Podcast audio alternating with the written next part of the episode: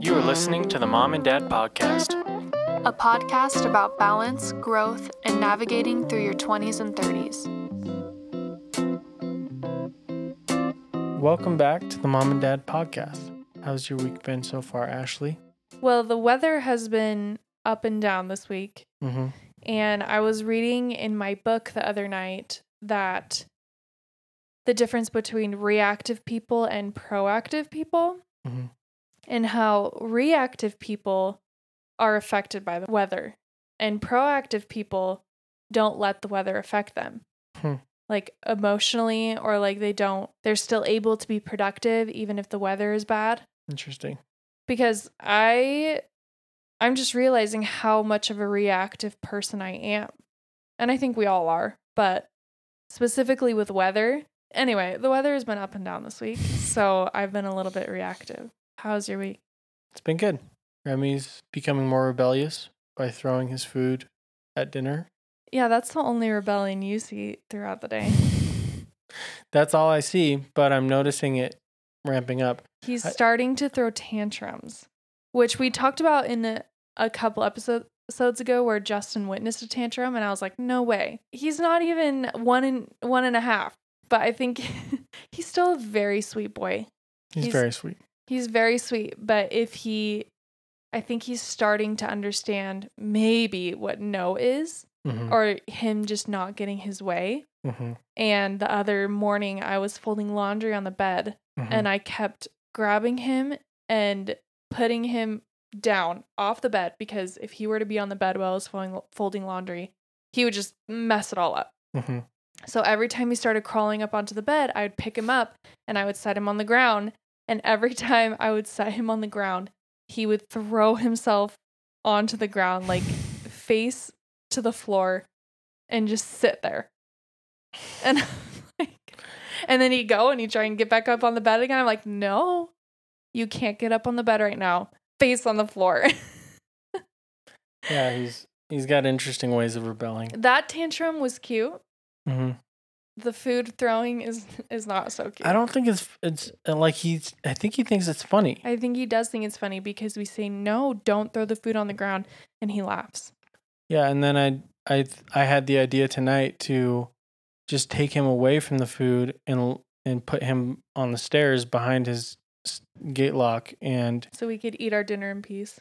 No, just I thought, you know, my logic in the moment, which is probably dumb, it was like, okay, if he understands that every time he throws his food, I'm going to put him in that place. But that's his favorite place in the house. Yeah, he loves, that's the, that's the downside is he loves the stairs. So he was like, I just heard him giggling the whole time. I was like, this is the worst timeout ever designed by a parent. Yeah. And it's, it's sad to be like, oh, I can't wait till like I can give him a proper timeout and like teach him a lesson. But at the same time, like he needs to learn, like, it's not okay to throw your food on the ground. Yeah. You know? And to throw it when you're like staring at mom and dad defiantly, which yeah, he does.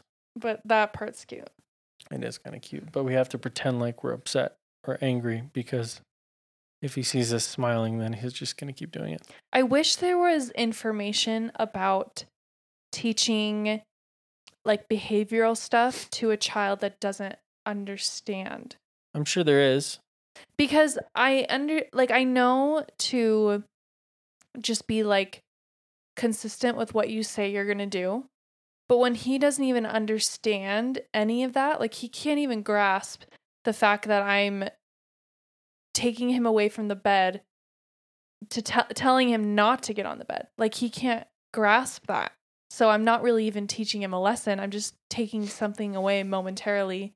And then he's like just back at it. Mm-hmm. I don't know. Maybe it's just something you stay consistent with, and then they just start figuring it out, and then you've always been consistent with it. So in today's episode, we talk about the six needs, basic needs that we need in our lives. Mm-hmm. Um, and we'll go over what they are and just get more into depth in get more into depth into them in the episode. But I think on that note, we can just jump right into it. Yeah, let's do it.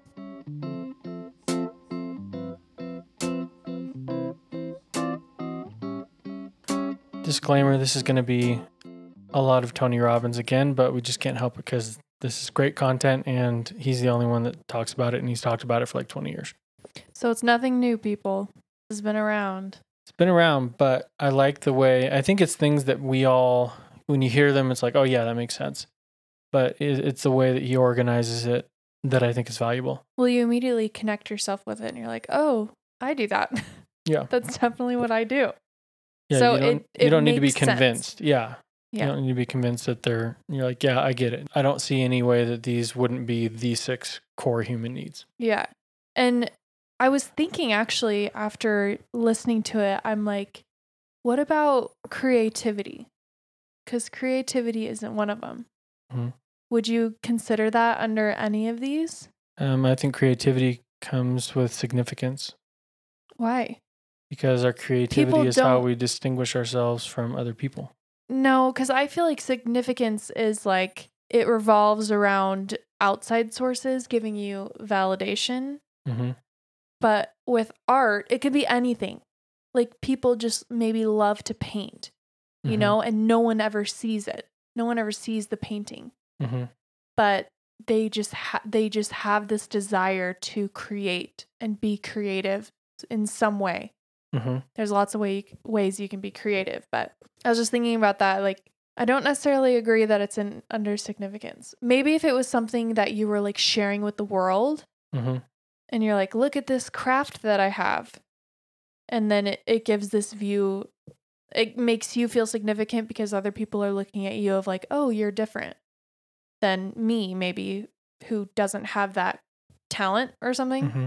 So I was just thinking about creativity solely for the purpose of yourself, like creating things for yourself. Mm-hmm. Yeah, and I think that it's, I mean... Well, do you think it lands under any of these? I think it's it's a branch, whereas these are more the roots. So you could, like, certainty, for example.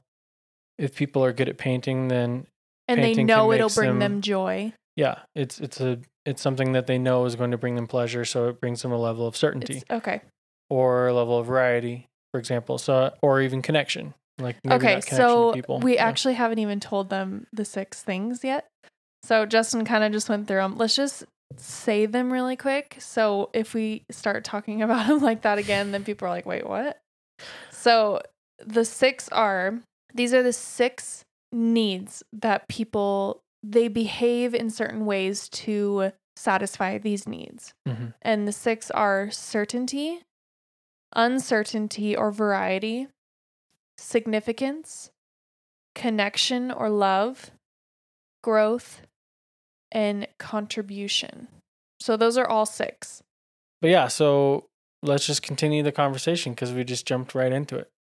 So the the big thing that, that Tony Robbins talks about is there are, you know, there, these aren't goals. There's not, they're not desires. They're not values. They're needs. And we will actually, in certain cases, get rid of our, or will override our values in order to fulfill these needs. And so the the whole idea is that these are the things that are kind of the internal drivers of our behavior. And we need to develop ways of checking to see if the ways that we're getting the, or that we're satisfying these needs are sustainable, and if they're empowering, or if they're not sustainable and they're, you know, detrimental to us.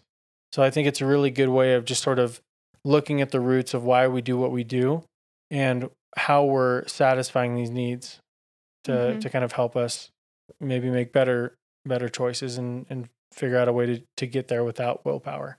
To start, I wanted us to guess.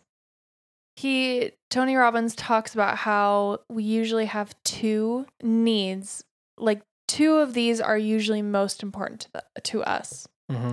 So I want you to guess mine, and I want to guess yours. If I had to pick two for you, I would probably pick significance and variety. Yeah, I would say that's, yeah, that's pretty accurate. I was thinking significance and connection. For me? But no, or for, for me. Mm. But, um... yeah, I could see variety being one too. Maybe I would go significance, variety, connection. I don't know. Those three just seem seem to see. I see myself in all of these, but yeah, those those three are kind of my top. Mm-hmm. Okay, you got it. Good job. For you, I would say contribution and growth. Am I right? Is that the two that you were thinking? Yeah, that's the two that I would like it to be. Oh, what are the two then? Um, I think I I think at times it's contribution and growth. At times, certainty is really big. Really? Mm-hmm. In uh, example? I you really know, like my comfort zone, even though I'm, I try to get outside of it, but I feel like there are things that I, I'm just, if I let myself, I become very introverted. Yeah. I've been fighting that for a long time, but yeah, that's... Introverted? Mm-hmm. What do you mean introverted? Like I don't, I don't like going to the store if I don't have to. I like no one likes going my... to the store if they don't have yeah, to. Yeah, but people don't like going because they don't want the hassle of it. I don't like going because I don't like being around people. What? We're learning new things about each other every day. Yeah, I'm, I I like my little bubble, and I will kind of retreat into it if I'm don't check it or if I don't keep it in check. Hmm. So certainty is, is has always been really big for me. So yeah, maybe we could just go through like one by one, and because I think what we've noticed even in this past five minutes is that it's difficult to pick your your two most important ones, because they're they're if they're most important, they're only most important by like a hair. Like they're not a huge, they don't have a huge lead for most people, I think. Mm-hmm. We're all a mix of these. But I think it, it would be helpful, and this is kind of what I had in mind, is to to go through each one and just kind of examine how each of us approaches it, and then maybe maybe give some other more generic examples of, mm-hmm. you know, what how people might use that and how we could substitute some of those detrimental ones for more empowering ones. Mm-hmm.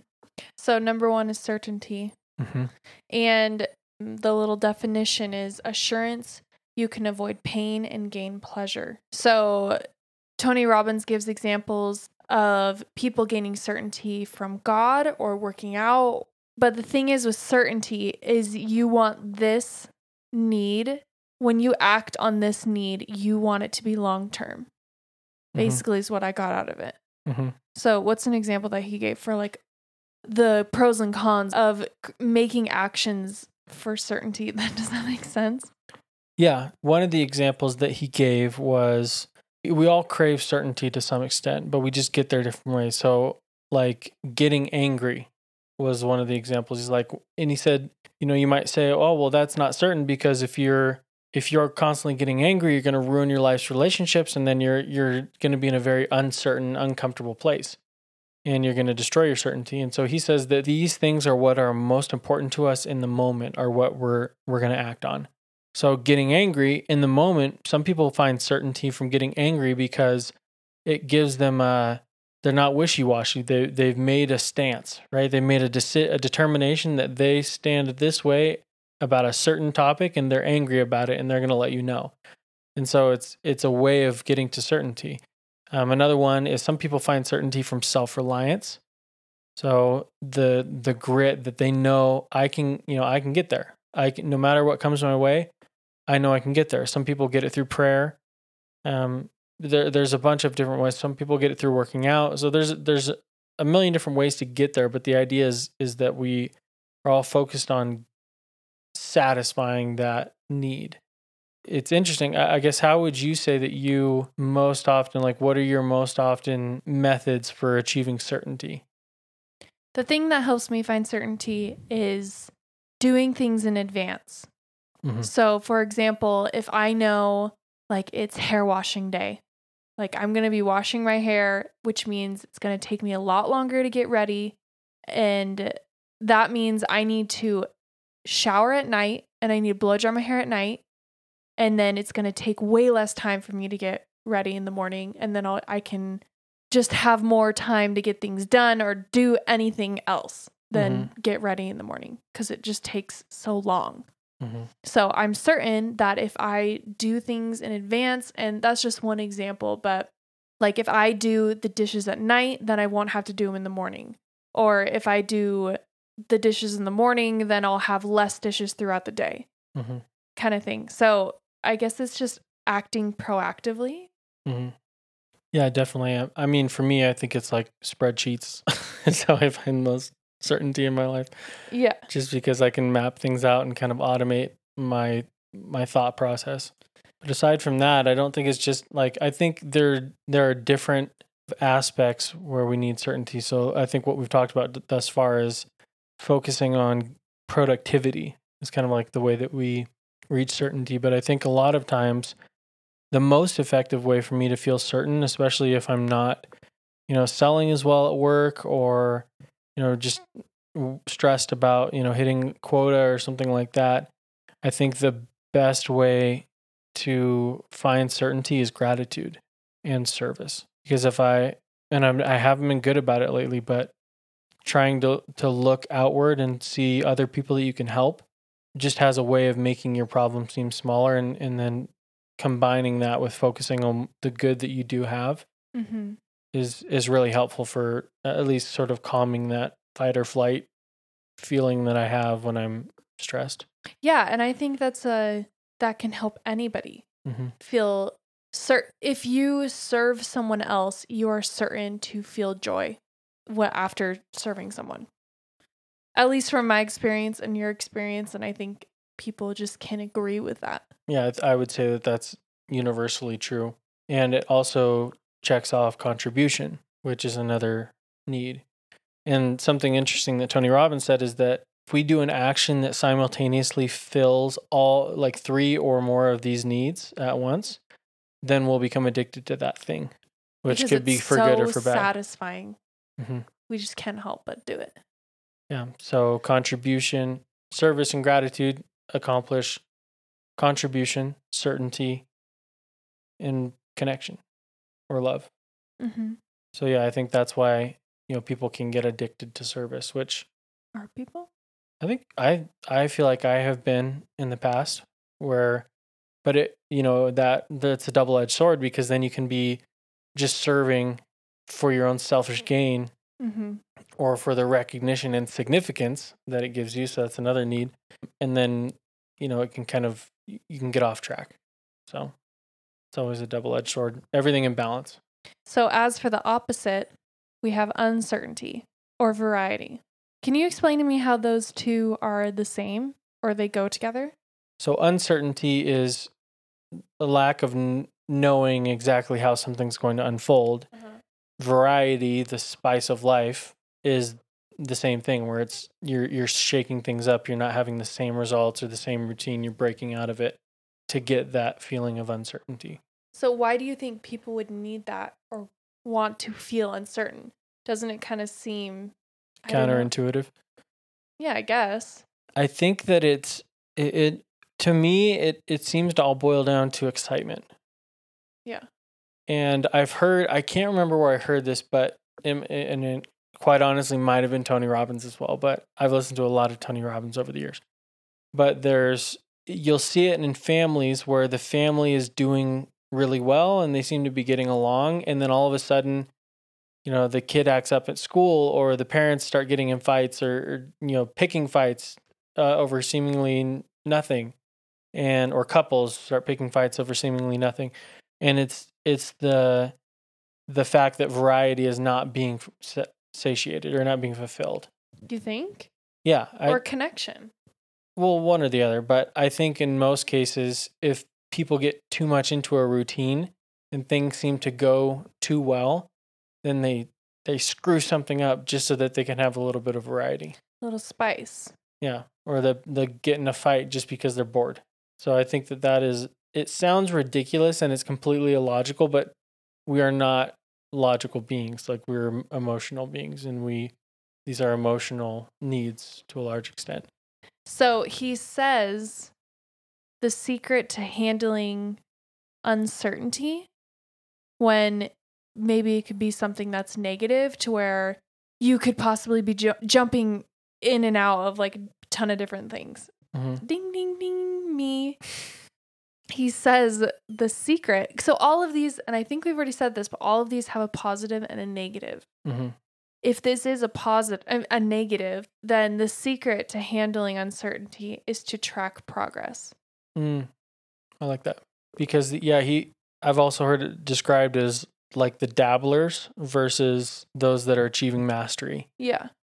Where it's like people who are dabbling, you get a sense of excitement every time you start something new. Right. And then when you get into it too long, it starts to become just the, you know, you've made the the massive gains that you make whenever you're learning something new, and you, you make these really big leaps at first, but then it starts to become just a small incremental growth. And that's where people are just like, okay, this is boring. I don't get that same feeling of uncertainty or variety. I kind of know what's coming and I know it's going to be kind of monotonous. So then they just jump to something else. Yeah. And they learn something else new, which I'm definitely guilty of.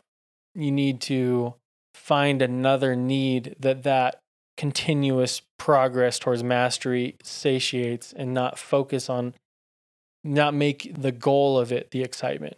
Yeah, because when you're tracking the progress and you see that there's growth, that's just going to bring back that excitement. So you still have that variety and that uncertainty of like, okay, I'm like going to continually progress in this area. And then when you're tracking that, like I just said, it brings back that excitement.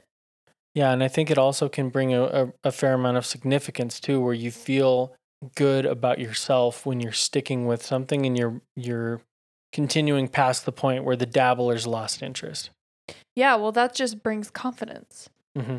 If you are, if you're sticking to what you tell yourself you're going to do, mm-hmm. you will gain confidence in that area. Yeah. And self-trust. Which is essentially the same thing, but self-trust, like trusting yourself to do what you say you're going to do is, I think it's another way, it's a healthier way of achieving certainty as well. I think that is the biggest thing that everybody struggles with, is not having enough self-trust and enough confidence in yourself to do what you say you're actually going to do, mm-hmm. which is hard because especially when you are really pushing for something, and then you make the wrong choice and then you're like, mm, like I'm done, you know, mm-hmm.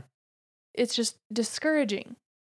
Yeah. But if we can just keep picking ourselves back up and, and keep trusting in ourselves that we will do what we know is best for us. Yeah. And I think it's hard. Yeah, it is hard. And I think the, I, I always come back to the, the quote from Ray Dalio, which I'm going to paraphrase and probably butcher, but he talks about the conscious mind and the subconscious mind. And so when we're, when it's not, it's almost not self-trust, because there's really kind of two beings inside of us. There's the being that's, that's logical and that's conscious. So the one we're thinking about, and then there's the subconscious, which is kind of like this animalistic being that just kind of goes with the flow and does what, what it feels. And we're, it takes, we have to be patient with that, that being and sort of coach it and train it to adopt or want good things, which, so self-trust is really learning to train your subconscious part of you to act in a way that your conscious mind wants it to, if that makes sense. Kind of. I don't know. Maybe I just went into the weeds on that. I'll find the quote. We actually talked about it in another episode. I think it was in Habits. Anyway. So do you feel like there are ways that you get variety out of life that are healthy, or do you feel like you have unhealthy or unsustainable ways of getting it? I feel like I definitely crave variety. Mm-hmm. And obviously this is one of my strongest, one of my strongest needs. So I do have negative ways of satisfying this need, but I think there's also positives as well. Mm-hmm. And with the positives, I have found from wanting variety in my life, pushing myself out of my comfort zone to find that variety. Because if I need it, that means I have to go out of my comfort zone to get it. Mm-hmm. So that's what I've done. Yeah, no, I feel like I do that too. Especially with, I, I feel like I'm very, very calculated. And when I get into a rhythm of tracking our, our finances, for example, I like to be very, very exact. That's and, certainty. No, uh, I'm getting to it.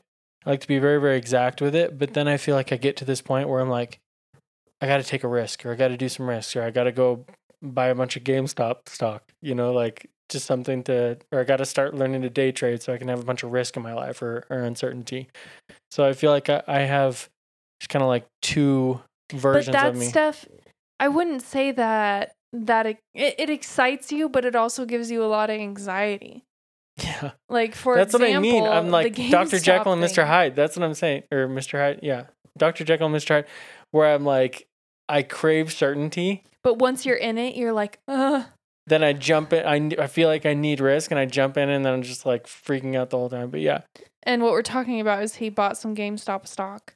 And then the whole entire time that he was in it, he was just like, I need to constantly be watching what's going on. Well, yeah, that with a stock that's that volatile, like obviously that's going to happen. But I bought it for the wrong reasons.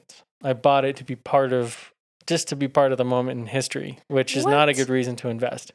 You and did. I was hoping it would bubble again. But anyway, that's a story for another time, which it has not yet. But, you know, maybe, maybe it will. Yeah, but the uncertainty kills you. The uncertainty on it, but like Bitcoin, it wasn't like that because I, I bought Bitcoin a couple of years ago, and as soon as I bought it, it went down. I bought one Bitcoin and then it lost like four thousand dollars the next day. Hmm. And then I was, I was kind of freaking out, but I was like, you know what? I believe in Bitcoin. I believe that decentralized forms of currency are, are going to be, you know, it could be a, a, a legitimate store of value. Anyway, we won't get into that, but I had good reasons and I did a lot of research before I bought it. Whereas with GameStop, I was just like, man, I missed the train. This is such a cool moment in history because the the little guys banded together and took down the institutions, and I wanted to be part of it. So it was not based on fundamentals. Stock was already way overvalued when I bought it. So, which is why you were panicking? Which is why I, I wouldn't have been panicking, because I didn't panic with Bitcoin, and I lost way more money with Bitcoin when I dropped, when I bought it. But now my Bitcoin is doing obviously significantly better. So that's long-term uncertainty. Yeah. Which you know, is why most people don't day trade, because it's a lot of short-term. But if you can stick with something that you are so uncertain with for a long, long time, I guess you're kind of satisfying that need right there. Mm-hmm. So the third one, significance. And I think a lot of us deal with this one. I think this is a big one for everyone. Yeah. Most people, not everyone, but most people. I think everybody. Honestly, Feeling- this one I think is big for everybody, because I've heard Russell Brunson, who's the founder of ClickFunnels, that's a mm-hmm. marketing tool. And he talks about in one of his books, which I believe is called uh, Expert Secrets, talks about the the number one key thing that everyone... Everyone does everything for one of two reasons, for either love or status. So he's kind of boiling these down to two. But he says we, they either do it for love or status. And status synonymous with, with significance. So it's just, it, it, it, I won't go into it more, but it, it, I think it's very, very true. We're, whether we want to, maybe I will go into it more. We want to be seen as someone who's a, you know, a flashy balling out with a Tesla in the driveway, so we can keep up with the Joneses, or even the person who's the exact opposite of that, who's very thrifty and prides themselves on their thrift. Like, that is a way that they see themselves building status with other people, or being building recognition or respect. Yeah. So it's like, you could argue that, oh, well, the person who values thrift doesn't care about status. Yes, they do. It's just they see thrift as a way to get them to status or significance. Whereas because the t- there is a demographic for that.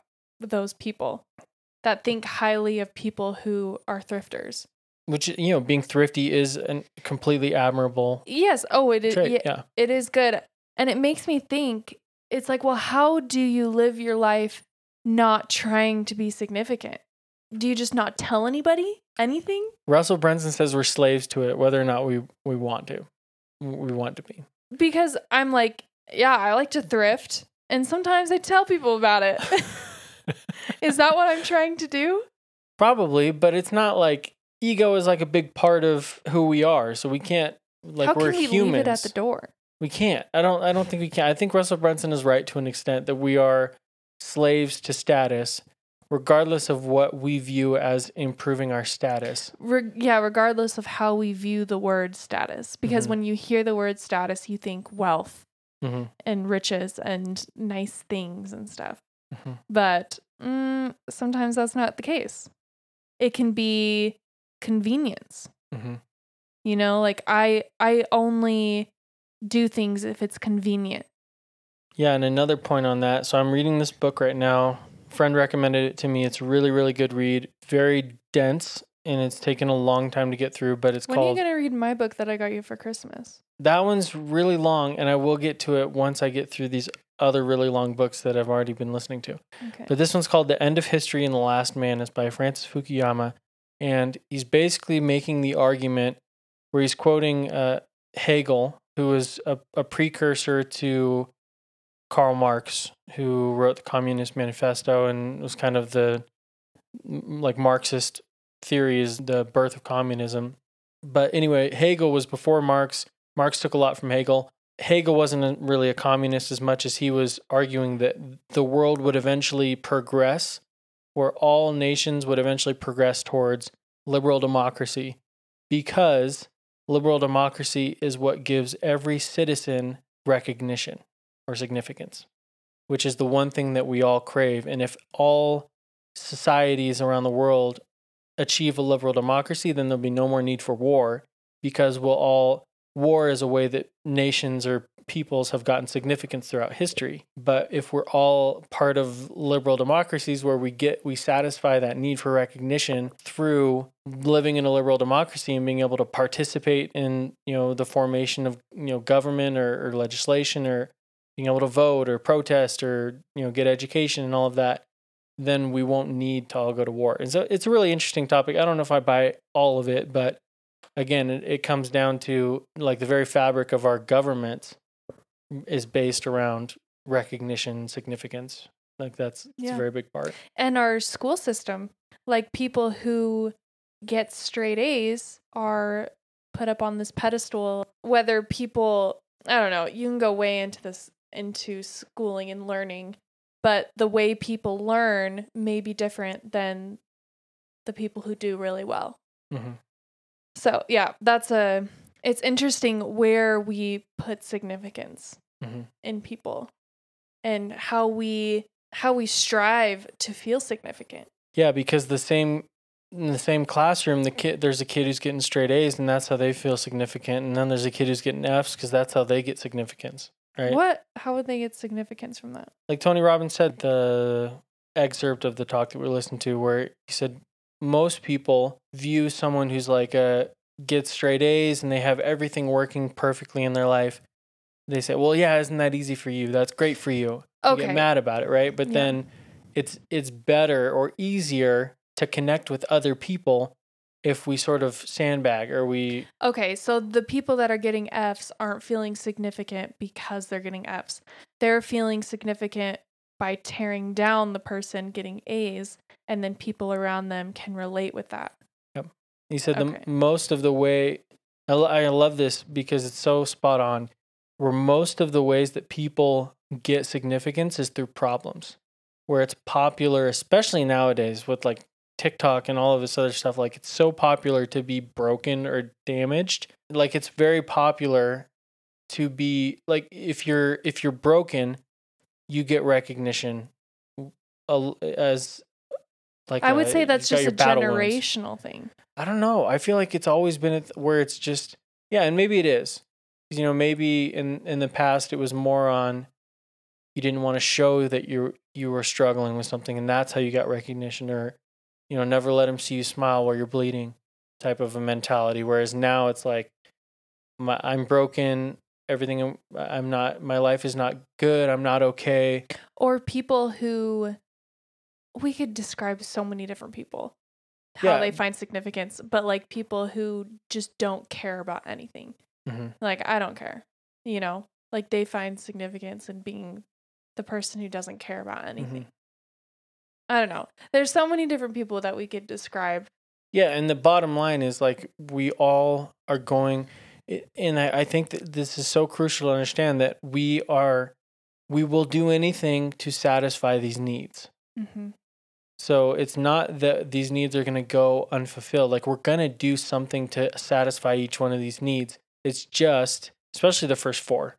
So uncertainty, certainty, uncertainty, variety, love, connection, or significance, and the love and connection are the first four. And those are the ones that will do anything to satisfy, in good or bad, using good or bad methods to get there. Mm-hmm. So next, let's just jump to the next one. We've given lots of different examples. Um, connection and love. So a strong feeling of closeness or union with someone or something. Mm-hmm. Yeah, and the, he says most people settle for connection because love is too scary, which I thought was interesting. Hmm. He said one one way to get love or connection is like get a dog. It's like you can leave for five minutes, you come back, it's like they haven't seen you in six months, even if you're a terrible pet owner, they just love you and they're all over you. So that's one way that, you know, people get, you know, uh, that connection or that feeling of love. But I was also thinking about with this one, it's like there was there was a man, I can't remember his name, but he moved to the middle of nowhere, Alaska, built a log cabin with his bare hands, and he lived in it. And he basically lived off of trout from like these lake trout from a lake nearby this little cabin that he built. So I was like, what type of connection is he looking for? Because he lived alone for like thirty years up in the middle of nowhere. And so I don't think it necessarily means connection with other people. Connection with nature. Yeah. And then, like we just talked about the dog examples. So yeah, it doesn't need to necessarily be with another person, but connection with something. We need to connect to something else that we see as living. Well, a way for us to feel that we're not alone. Mm-hmm. Yeah, that we're not alone. Because he said there's only so much joy you can feel alone. Yeah. You have to you have to have some someone to share it with. It's like when you get a good grade on a test or when you, you know, succeed at something, like what's the first thing you want to do? You want to tell someone about it, right? Because we have this need for connection with other people. So that makes me think about when people become single and they're like, I don't need anyone. Mm-hmm. I don't need blah, blah, blah. And then they end up just getting in a relationship really quick again mm-hmm. because they didn't find connection anywhere else. Mm-hmm. I think it's a great example. I think it's a really, really common example where a lot of people, and I feel like I was this way. I, I have always been this way where I, I haven't liked to be single. Mm-hmm. I've You're always one of those. Needed to be in a relationship. Yeah, and I think that's probably due to a, a, a need to fulfill this need. Yeah. Thinking about it now, I, I didn't, like in high school, I wasn't in a lot of relationships, and I didn't care to really be in a relationship. But you had because, a really close-knit group of friends. But that's what I'm thinking about yeah. now. Like, I had my connection through my friends, mm-hmm. and like that was like that was fine. That was good. Mm-hmm. I was good with that. So did you not have friends? I had friends, but I don't know. There's just, I feel like there's some people that get a fulfillment of this specifically through a romantic relationship. Well, they focus on that. They're like, I can't have connection unless it's romantic. Yeah. When that's not the case, really. Yeah. For some people it is. So, you know, we're not okay. here to judge.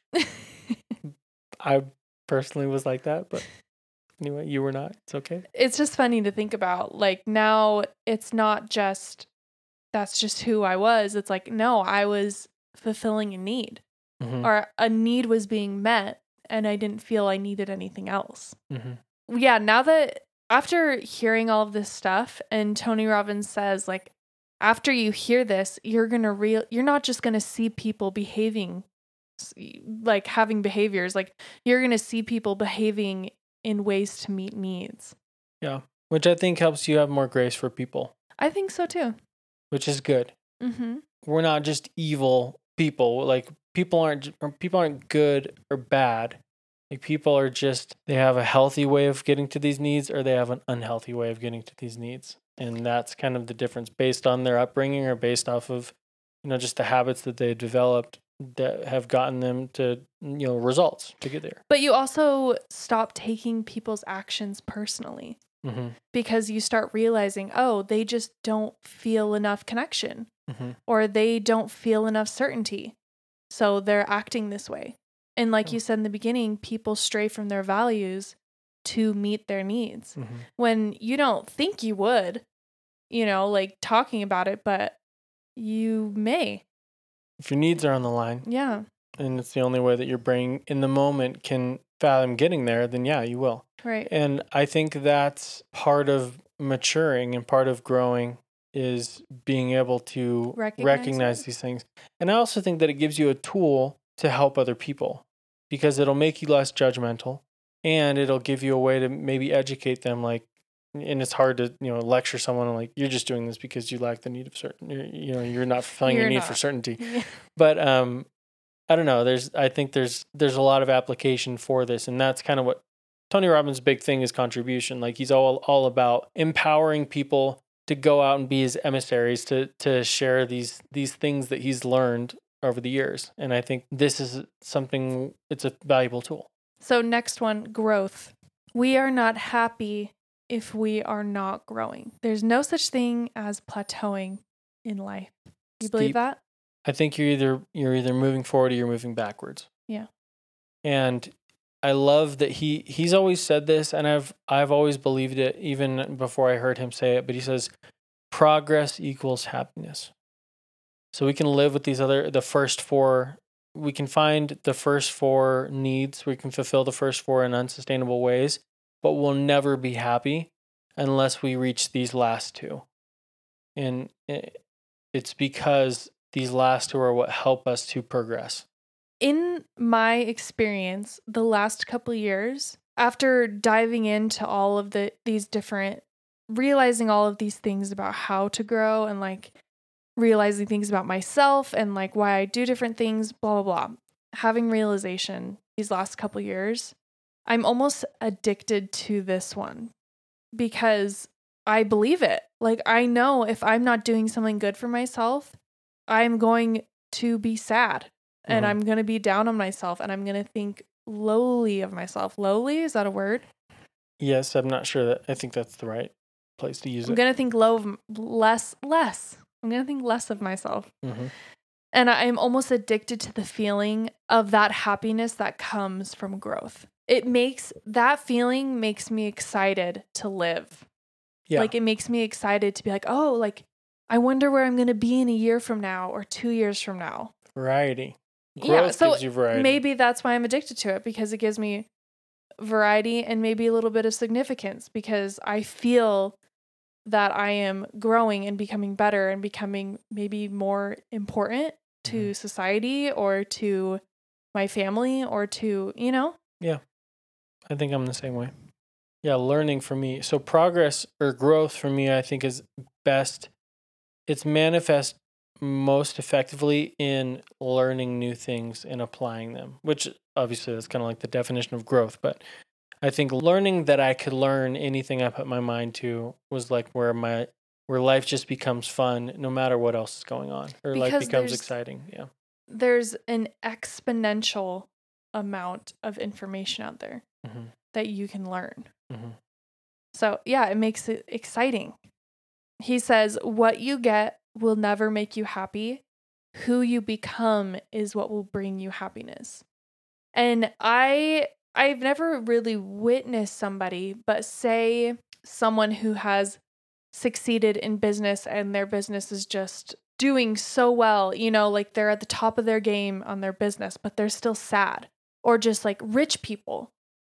Everyone says rich people, like, money doesn't bring you happiness, mm-hmm. you know, like you work, work so hard and then you, you have all this money and then you're like, I'm not even happy. And I think the reason people aren't happy is because, I don't know, they weren't growing in the process mm-hmm. or they weren't developing themselves and like their, their being.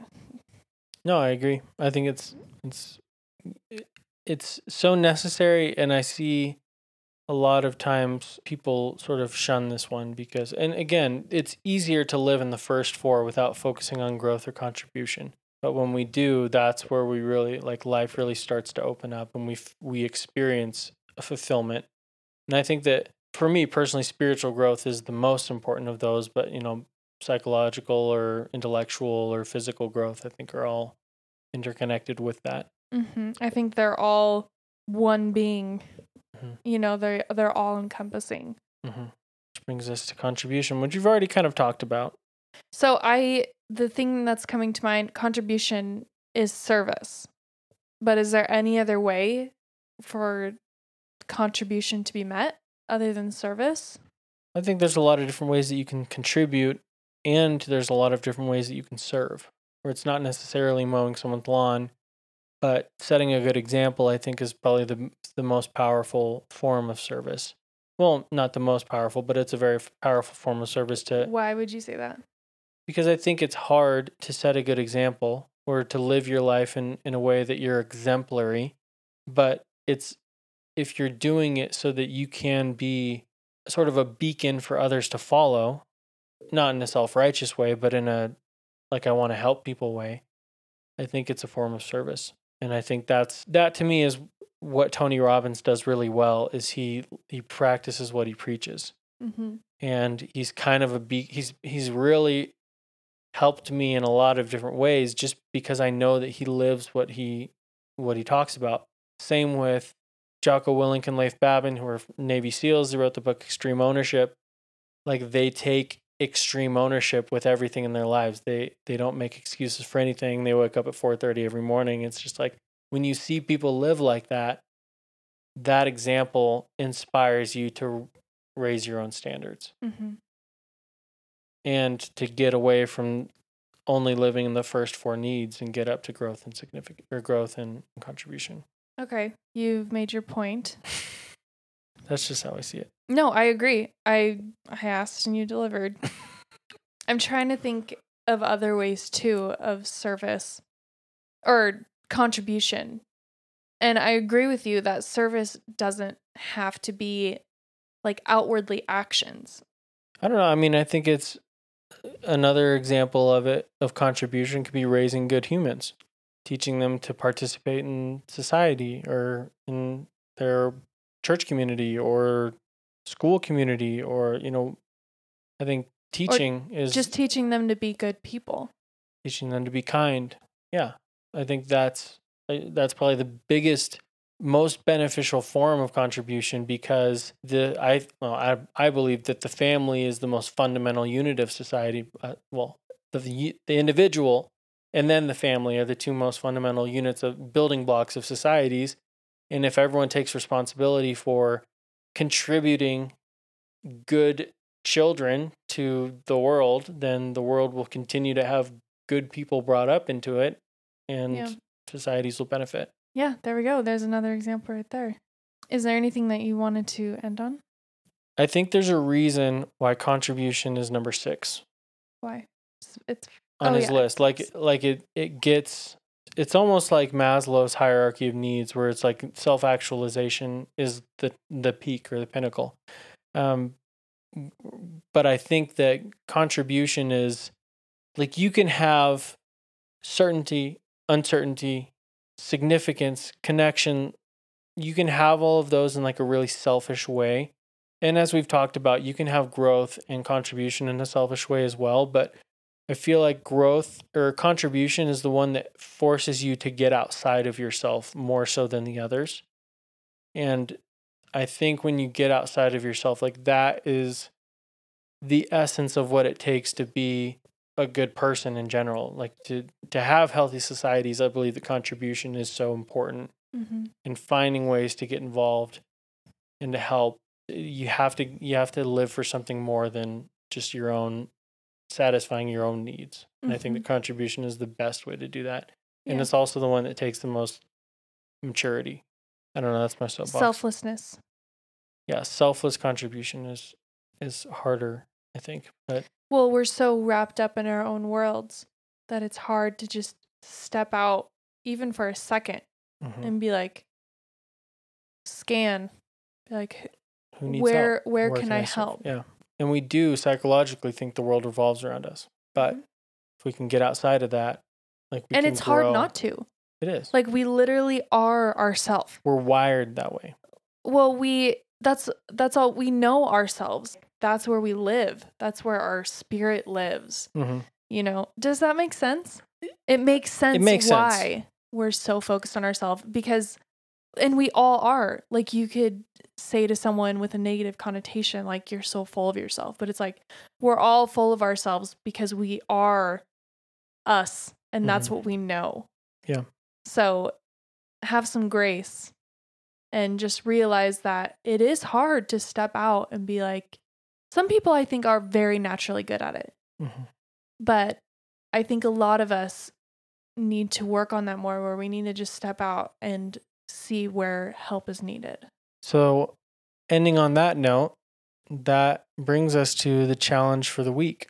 The challenge is find one act of service that you can do each day for this next coming week. Find one thing you can do for somebody else, whether that's just sending a text and saying hi to somebody, or I don't know, whatever you want it to be, you mm-hmm. can choose. So look for an act of service every day and do that thing. And I think you'll realize how it actually can be very easy to find things to do. Yeah, there's opportunities all around. It's just, are we willing to inconvenience ourselves to stop what we're doing or where we're headed to help? Okay, um, so that's the end of the episode. Hopefully you found it valuable, and we will see you next week.